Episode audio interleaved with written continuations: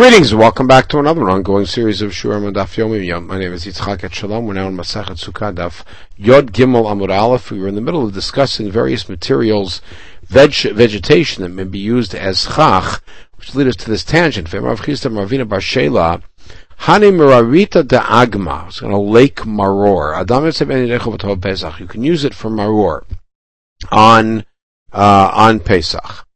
Um, Meitave, here's the challenge. Ezov, Ezov Yavan, Ezov Kochli, Ezov Midbari, Ezov Romi, Ezov Sheish Levi.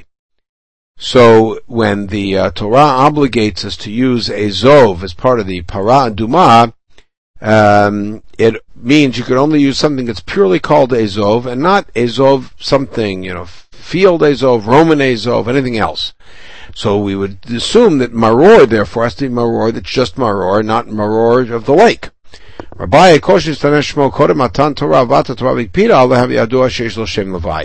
So if the various names existed before Matan Torah, and the Torah came along and said Maror, Ezov, then you know the Torah demands that you use the pure one and not the one with the nuanced name.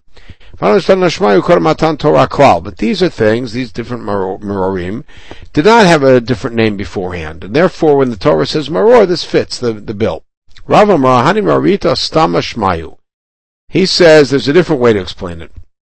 These things are really called maror. Called Marita the Agma. The reason that they're called Lake Maror because they're found there, but they're not different in their taste or in their texture. They're just at the location. Amr of Chista. And now we get back to our earlier discussion about bundling things together. Remember, if you bundle things together and turn it into a kli, it's makabel tuma, and then it can't be used as schach. Iged b'chad loshme eged.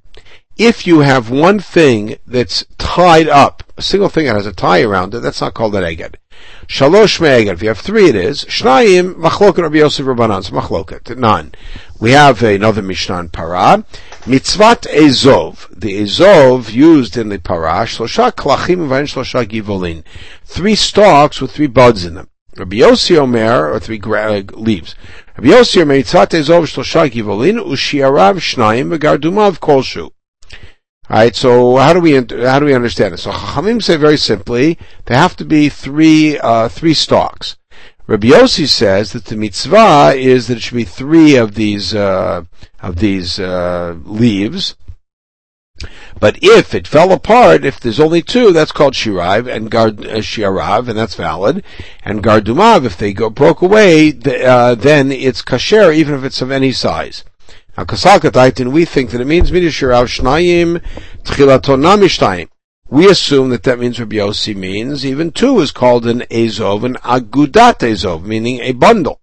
Hakadosh Lo mitzvah. And Rabbi Yossi just said three because that's ideal. I mean, Rabbi Yossi Shloshal mitzvah, Rabbanan Shloshal cave.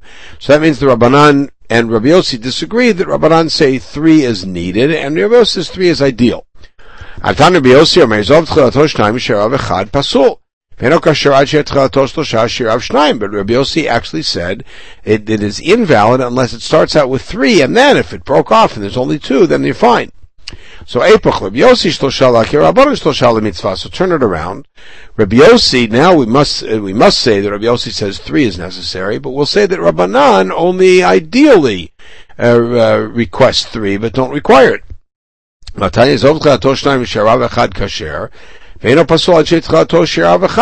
We actually have a Breita that supports this and says that an Azov that starts out with two and ends up with one is valid, and it's only invalid if it starts out with one.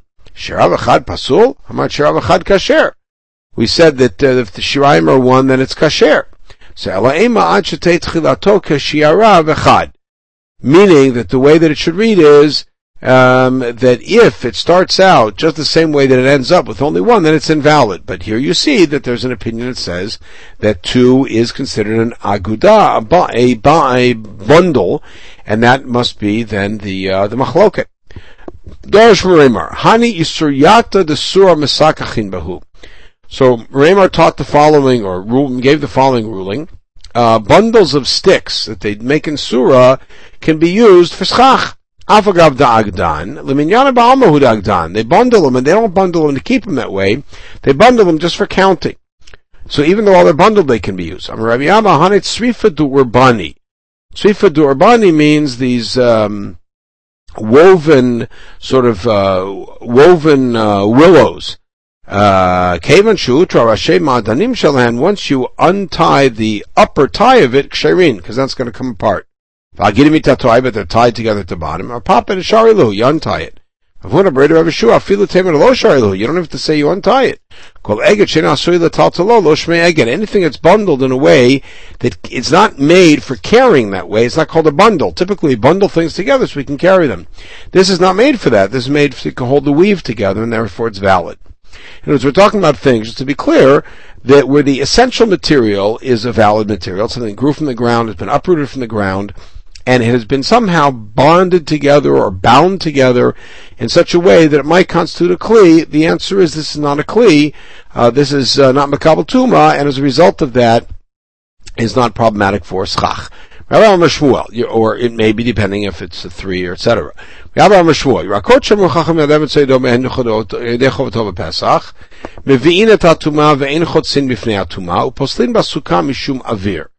now we've got uh, a base law, which we just uh, encountered a little while ago with Rav Chisda's ruling about Maror.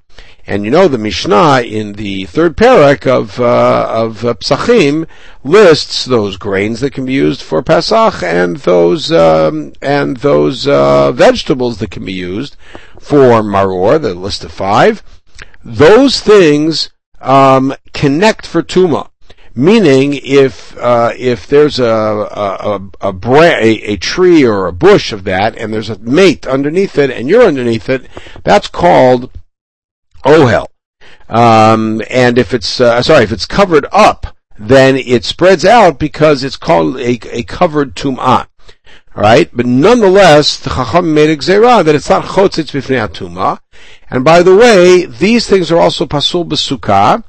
Um, um, because they're considered to be air, meaning we don't consider them schach pasul, but they're considered to be like airspace, which then if there's three tfachim, then it invalidates.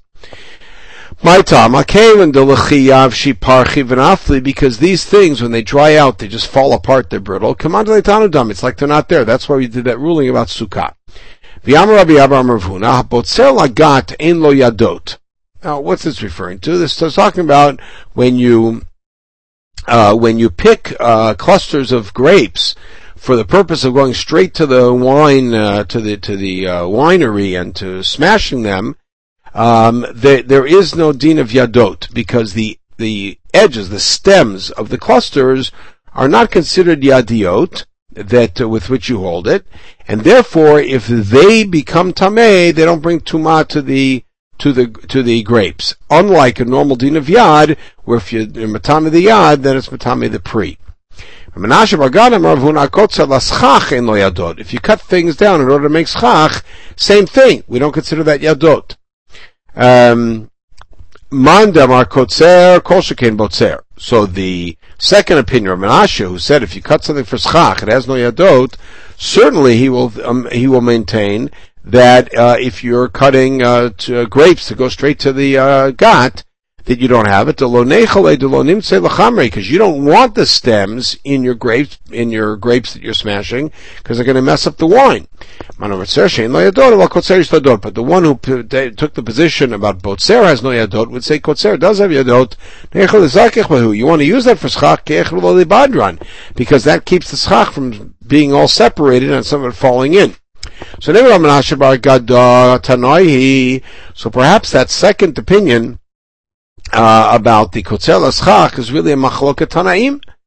The Tanya, soche te'inim uvahen te'inim, if you have uh, fig branches that have some figs on them, parkilin uvahen or cluster or grape uh, branches that have grapes on them, kashin uvahen shibolim, or stalks that have some wheat in them, or grains in them, machmedot uvahen tmarim, or you have branches of a date tree that have dates on them, Kulan im psolet merubala ochlin, if there's more branch than food, as it were, kshera for schach, vimla psula.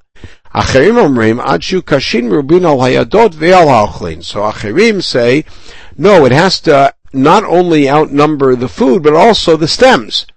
Which seems to say that according to Achirim, stems are really do count as schach pasul. My So isn't that the machlok between Achirim and Tanakama? The answer is the Rabbi Abba Vadai Tanoi. He'll have to agree that it's a machlok Tanaim. Rabbi Abba who said Botzer in lo yadot, but he would say Kotzer yeshlo. He'd have to admit that there's somebody who says Kotzer in lo yadot, because all that was required was that the branches, including the stems, outnumber or outvolume the peirot. Menashe Bargada milema tanoi, but does Menashe Bargada have to admit that somebody disagrees with him in this Breita? Not necessarily. Everybody agrees with me. Anything you cut down for schach, those yadot don't count. What's the case here? You cut it to eat, in which case yadot certainly exists. And then you changed your mind to use it for schach. So why would Rabbanan say that yadot don't count if you cut it down for food? You might consider that the Rabbanan's position is, since you changed your mind to use it for schach, your original intent of food is now gone and the adot disappear, But that doesn't work. Vatnan, we have a very famous Mishnah in Kelim. Kol kelim uh, your din lidei tum abba machshava ve'in olin mitumatan ela yidei maaset, mishnei maaset a kli can become tameh with intent, meaning you're making a kli. Remember, a kli can't get to makabel tum until it's done. You're making a kli and you haven't yet buffed it, and then you decide, you know what? I like it the way it is. I'm done. At that point, it's makabel tuma. Now, if at that point you suddenly change your mind and say, no, I'm going to add to it, it's still makabel tuma unless you do something to it, like start buffing it. So therefore, your changing your mind about this food should not affect it for tuma in order to allow it to remove tuma of yadot, because as, as the following formula, maaseh motzi midayad maaseh miyad machshava, an action can subvert the impact of another action or intent. But intent cannot subvert neither an action nor even another intent. So therefore, why is it that the yadot here are are um, are not makabel tuma? Maybe that rule is only about kelim because they have significance. But the stems uh, and other, as it were, handles of food, which are just for food. Maybe intent creates it and intent gets rid of it. But that doesn't work because vatnan kol ochlin shebesasan uh, bagoren. We have a Mishnah in Oktzin at the end of Shas. Um, in the first parak, but it's the last Masachet of Shas. All of the handles, and this, by the way, Oktzin typically deals with the Adot, that, uh, that you, um, that you took off in the Goren, uh, in, when you're preparing the, when you're finishing with the food, um, um, are tahor, and um, and Rabbi Yossi Mitame. So Bishlan de Bisasani Tiri Gudan. What is Bisasan? So there's an opinion that Bisasan means you untie them. Shapir, then he understand you did a Bisasan Mamash. But according to the opinion that says Bisasan means that you really smashed them, then Ma'ikal Memar, which means you'd have to actually smash it to make it uh, no longer a thing. So, so then we'd have to go back to Rabbanan and say that according to Rabbanan, what happened is you cut this this thing off to use it as food, and therefore the yadot were meaningful. And then you smashed it because you decided you wanted to use it as schach, and that action now changes the yad. But then why would Acherim say the yad still counts? The answer is Damar Rabbi. They hold like Rabbi Yossi. No, Rabbi Yossi metamei. Because Rabbi as we saw earlier, says tamei. So hi, my bishlam hatam tamer Rabbi Yossi chazda the Rabbi Shimon Lakish. The reason Rabbi Yossi says tamei over there is because like Reish Lakish, Rabbi Shimon Lakish, or yot lahovchan be'eter. Because you could still turn them upside down with a pitchfork. V'achal my. Here, once you've smashed these things, what are they fit for? Chazav l'chisata l'minka lahu begilayu. Uh, these things are also still fit. They still have some meaning because uh, when you take the schach down, you could still hold them by the handles, and so there's still a value to the yad. That's what it would be. Um, Gufa. Let's go back to this uh, Mishnah in uh, in Oktzin. Kol yadota ochlin shasan begorin torot v'yosef etamei. My besasan. Here we have the machloket. V'yochel my besasan mamash. Really smashed them. Rabbi Omer, hitir agdan. No, you just untied them. Bishlam Rabbi Eliezer Omer Bisasan, hitir agdan. Uh, it should be Rabbi Elazar, who says, uh, means hitir agdan, that you untied them. Uh, Hainu Matame Rabbi Yossi. That's Rabbi Yossi says it's still Tameh because that's not significant enough. Rabbi Yochanan Bar Bisasan Ramasha, my Rabbi. Why would Rabbi Yossi say it's still Tameh if you smashed them? The answer is because you could still turn them over with the pitchfork, and so they still are valuable. Am Rabbi Eliezer. Just to we end up for this drasha, if you recall, in the case of Yitzchak, it says, Vaye'ater So his tefillah is called an eter, like a pitchfork. Why is it called that? Just like his turns the grain in the goren from one place to another. After that, Similarly, the tefillah of tzaddikim can turn God's decision from uh, a cruel decree to a compassionate decree. Okay, we'll pick it up with more of the halachot uh, in the next Mishnah and Daf Yudal Amud Aleph. In the meantime, everybody should have a wonderful day.